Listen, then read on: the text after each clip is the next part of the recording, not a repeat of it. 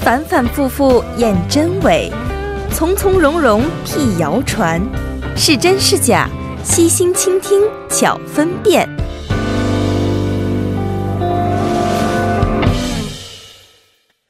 当今社会信息量巨大，信息内容林林总总，让我们是常常难辨真假。嗯、每周三的是真是假栏目呢，将会邀请韩联社的李正云记者和亚洲经济的李健记者，带来各式真假难辨的信息，和您一同的去把一把关，看看他们到底是真还是假。首先有请我们的两位记者朋友，二位好。我晚上好，好，两位好啊！今天呢，八月二十一号啊，嗯，这个在二十四节气当中呢，昨天是一年三伏当中的最后一个末伏啊。，对，呃，中国有这个头伏饺子、二伏面，三伏是啥？三伏吃西瓜嘛，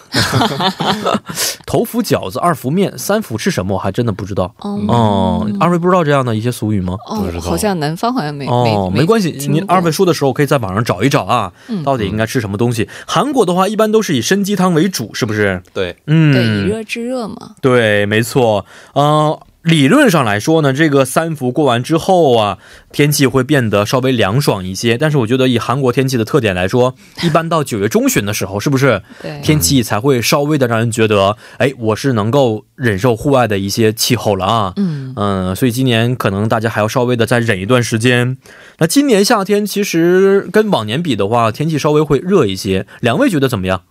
其实按照它平均就是热的那个天数来看的话，好像去年还更胜一筹，去年好像是平均是十七天左右，嗯嗯，嗯，是今年感觉还还好一些吧，晚上开空调的时时间也比较短一点儿。我觉没错得热的跟去年相稍微比晚一点比去年，对对嗯对，再一个是今年这个雨季来的比较晚嘛，嗯所以天气太热的时候，晚上下一场雨还是挺舒服的。是哦，哎，我现在在网上找了一下，这个莫府在中国有一些地区呢，吃的是，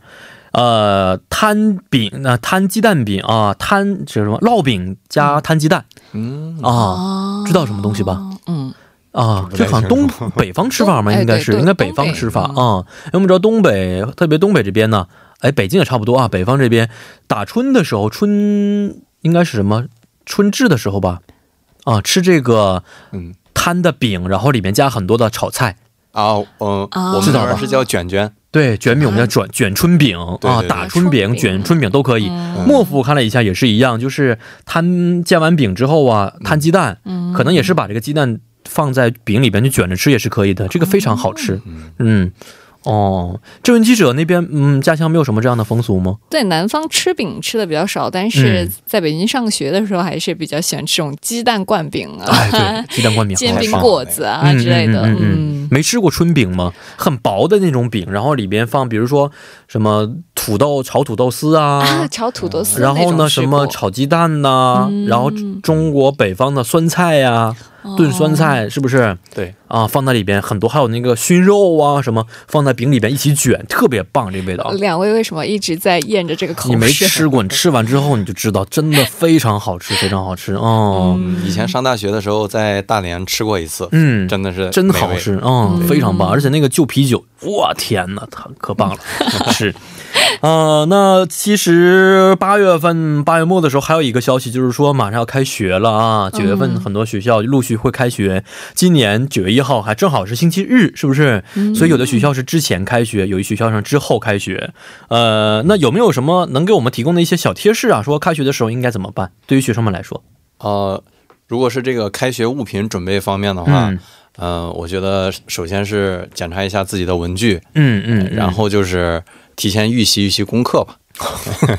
你这嗯个提前预习预习。很多很讨厌的一个小贴士， 还用预习 吗？都一般都是可能开学之后一个月之后吧，才可以正式进入到学习状态。啊、对、嗯如果提前预习的话，可以提前让自己进入学习状态嘛。哦，哎然后再一个就是要调整一下生物钟，嗯，嗯、可能假期的时候作息不太规律，然后，嗯嗯嗯嗯，呃，开学之前找出这么一，呃，两三是天时间调整一下。，对，现在开始刚刚好，今天八月二十一号，还有十天一个星期左右，是不是？对，现在调整这个生物钟的话，开学之后可能比较这个就很容易的让自己进入到学习的状态。是啊，好，那我们开始正式的说一下今天的真假话题啊。首先，请李健记者提出第一个话题。哎，第一个话题正好跟开学这个话题有关，嗯，是说在学校网呃学校附近的网吧选课，连接速度更快，选课成功率会更高。真真真真真，呃，这个详细来看的话，就是每年快到开学的时候，嗯然后呃中国的大学生，包括韩国的大学生，都会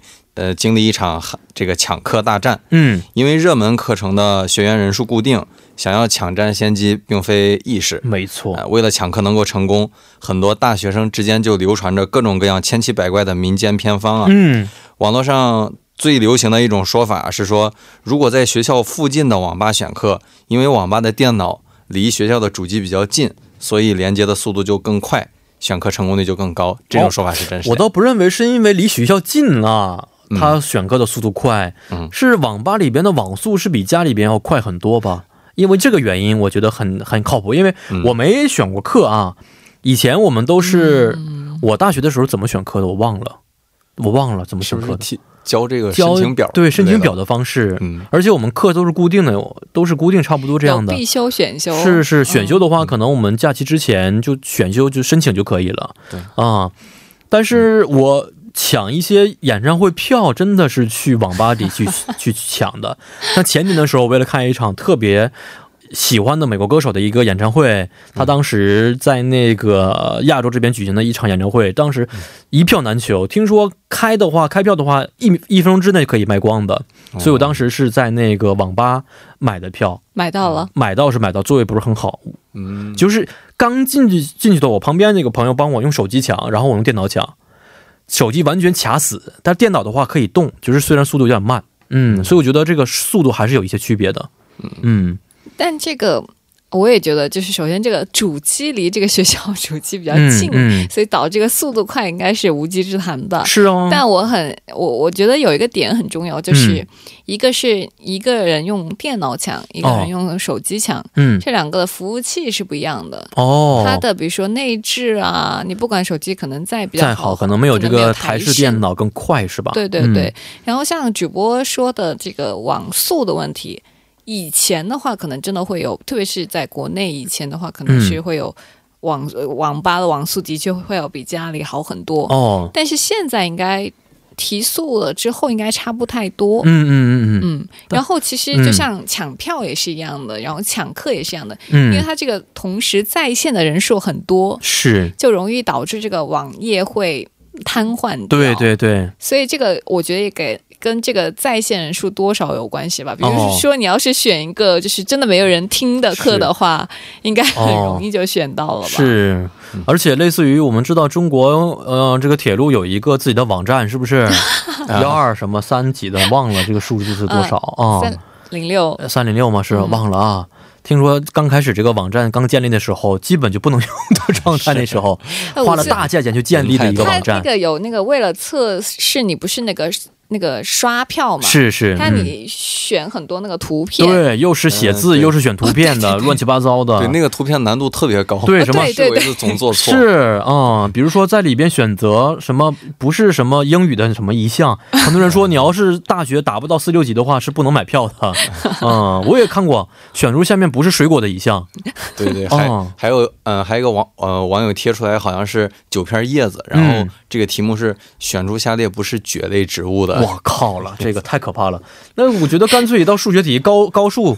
请嗯把这个下面的正确答案选得出来， 你才能进入到网站也可以的是啊。然后咱们话题有点远啊，现在刚看这个是不是在网吧里已经选课的话会更快？所以郑文记者，你也觉得这个是一个假消息吗？对对对嗯嗯，嗯，但是我觉得有一点道理啊，不是因为离主机近，而是因为网吧网速快嗯啊，对我觉得可能有道理。所以答案是什么样的？对这个确实，嗯、两位分析的非常准确，并不是因为主机近，并不是说它这个网线离得短它就快嗯啊，而是说网吧的这个平均速度是呃一般是要高于家里的，并且嗯网吧的电脑配置都是比较先进的。如果你网吧电脑配置太低的话，可能来的顾客就会少一些。哦，所以网吧的电脑的配置都相对较高。嗯嗯，呃，然后现在韩国的三大通信商都提供有线网络服务，像郑云记者刚才说的，嗯手机网络的通信基站跟这个有线网络，它可能有是一不些一样的哦呃，对，有一些差别。然后呃，一般来讲的话，有线网络服务是要快于无线网络服务的。呃哦，呃，现在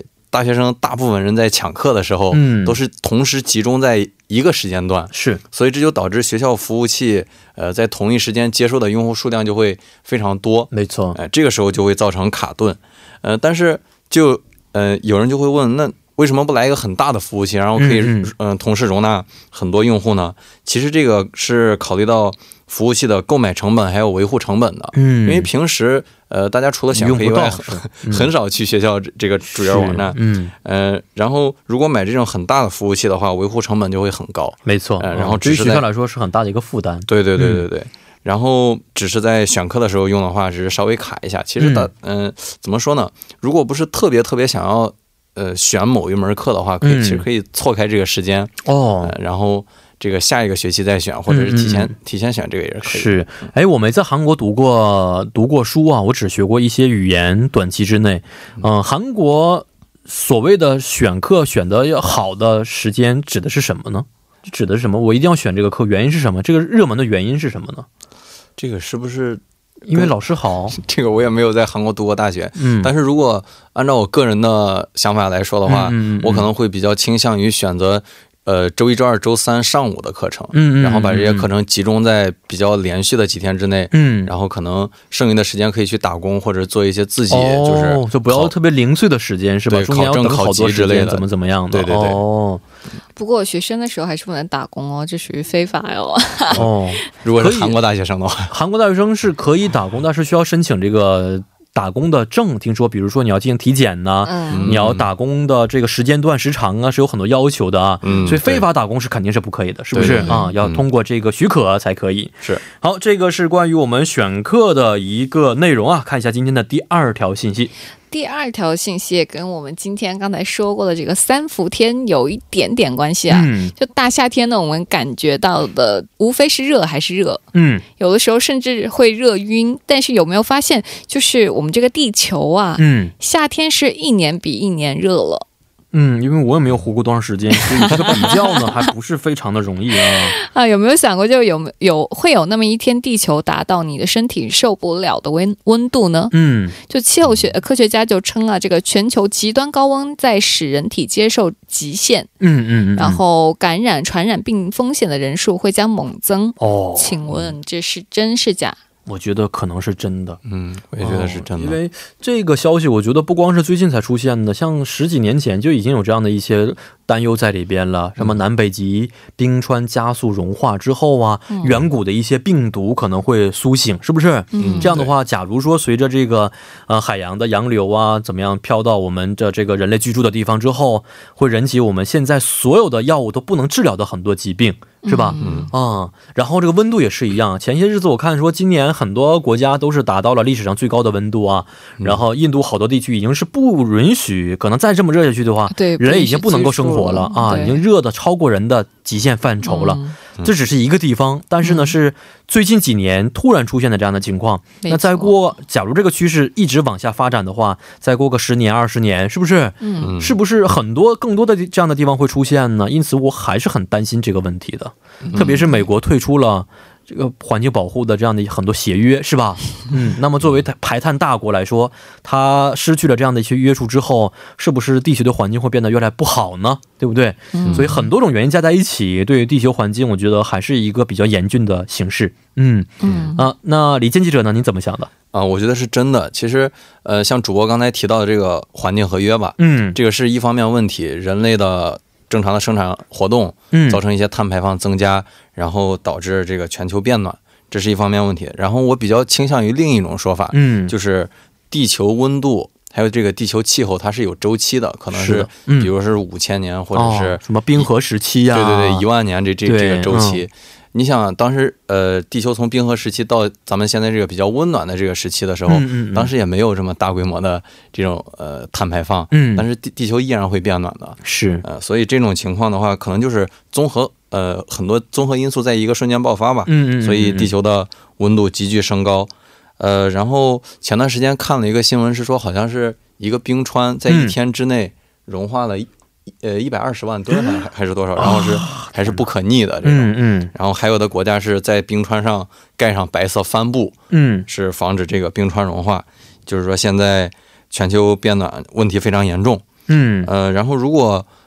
气候变暖的话，对于细菌还有病毒的繁殖是非常有利的。嗯呃，然后气候异常的时候，这些自然灾害嗯，给人类带来的传染病传染的几率也会增加，因为卫生条件下降了嘛。嗯嗯，所以说，呃，这个人体就是达到热量极限，然嗯后传染病增加，我觉得是很有可能的。哦，是，确实啊，这个如果今天这条消息是真的话，我觉得可能要引起人们的重视了，是不是？嗯，好，那现在请郑云记者告诉我们，这个消息到底是真的还是假的？呃两位都分分析的非常准确，这嗯这确实是一条真消息。就是英国拉夫堡大学气候学家汤姆马修斯二十五就上个月二十五日发表的一篇文章啊，然后他说就是人体正在接近这个热量极限，嗯然后当这个空气温度是三十五度时，我们是身体是靠出汗来保持这个核心温度的安全水平。嗯嗯当这个个湿球温度达到三十五度时，人类将失去这个调节自身温度的能力，嗯就只能存活几个小时。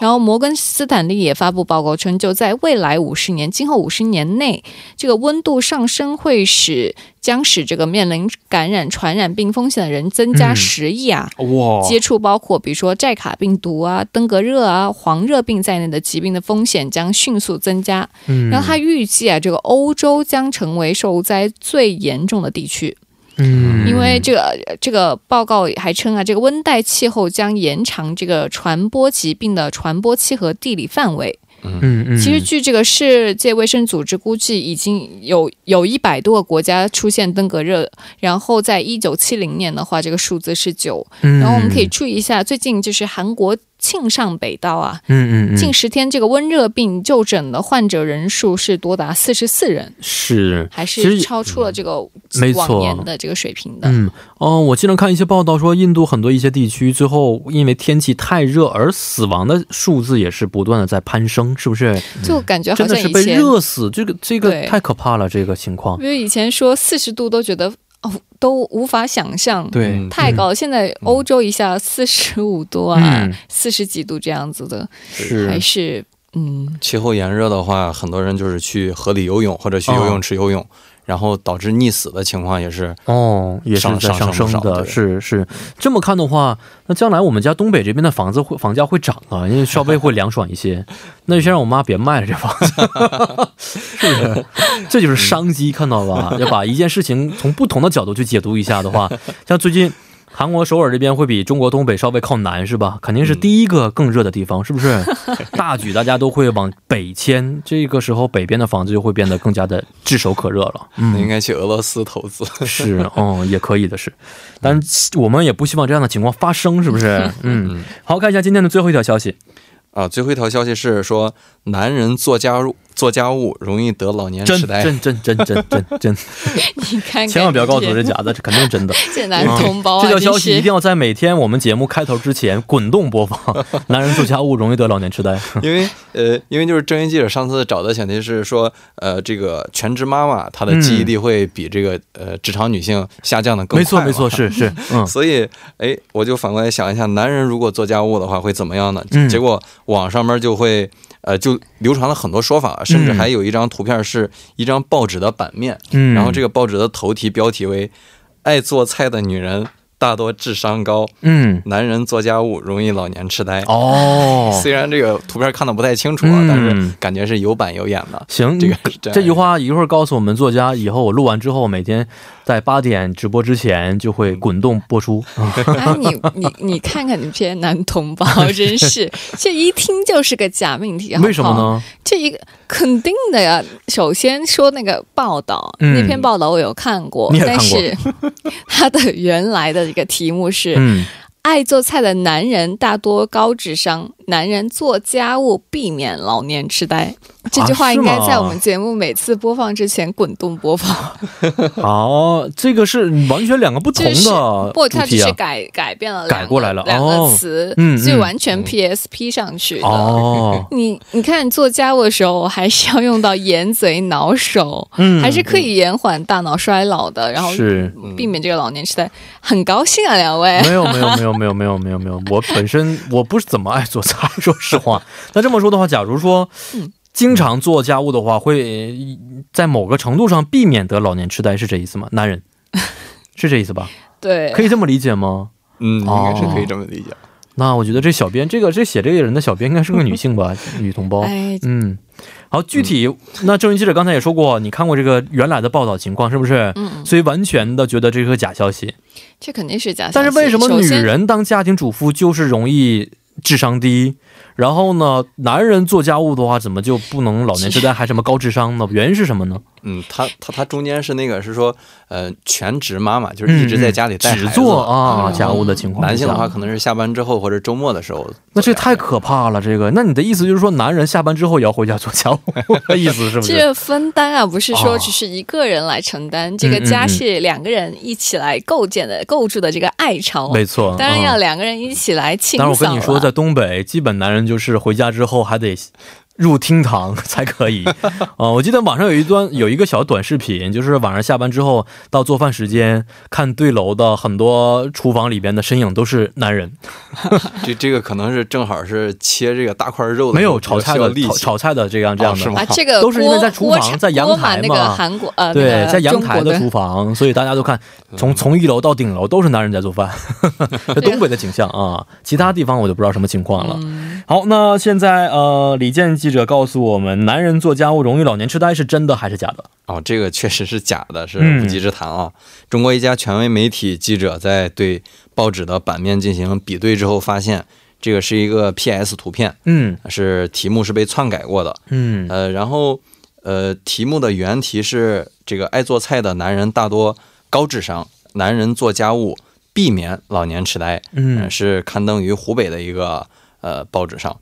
呃，然后报道中还引述了心理学家的话，是从心理学角度对男人做家务这件事情进行了分析。嗯呃，就是现在吧，很多呃男生可能以这个事业太忙、工作太忙为理由哦逃避家务，嗯，然后呃觉得他们。赚点钱，然后给给自己的子女或者配偶的话，这样就算是顾家了。其实，嗯并不是像真人记者刚才说的，呃，两个人一起分担家务，呃，在感情上有一个沟通，嗯，然后在做家务的过程中也是，就是刚刚才记真人记者说，呃，眼手脑并对用，都要用，哎嗯对要对于协调才可以。对对，嗯对于呃调节一下自己的心情，或者是在紧张的工作压力中，呃，找到一个放松，也是一个嗯非常好的方式。你说男人回家做家务是做一个放松，是不是？哎、这这然后个在做家务的同我时，希最好望再来几句那个、哦嗯那个这个，比如说张氏情话，这时候张氏更情动更更是需要动脑了。哦， 嗯其实我我还可以，我做家务还可以，因为我假如说另一半做家务的话，说实话啊，除非做的比我好，不然的话我不放心嗯，对啊、嗯我自己别人做家务的话，我不放心。包括我妈在我家住的时候，她做家务做什么擦地呀、怎么样的，我都不是很放心。我要再做一遍才可以。哎，不错嗯哎， 这个其实其实像这种清扫，然后呃，就是整理，或者嗯是要、要做一个什么家具之类是，组装一个家具的话，嗯男生来做的话，确实效率比较高一些。哦是真的，这个是跟动脑动手有很多关系在里边哦。好，那今天也是非常感谢二位啊带来的这三条真假信息，咱们下一期再见了。啊，下再期见再见。嗯，再见。那么，伴随着今天是真是假节目的结束呢，也到了跟您说一声再见的时间了。节目最后，代表作家尹月和李金轩以及制作人刘在恩，感谢大家的收听。那么最后，把这首来自 Kim y o n u 演唱的《청소하던来》献给大家。幺零幺三信息港，愿成为每晚陪伴您的避风港。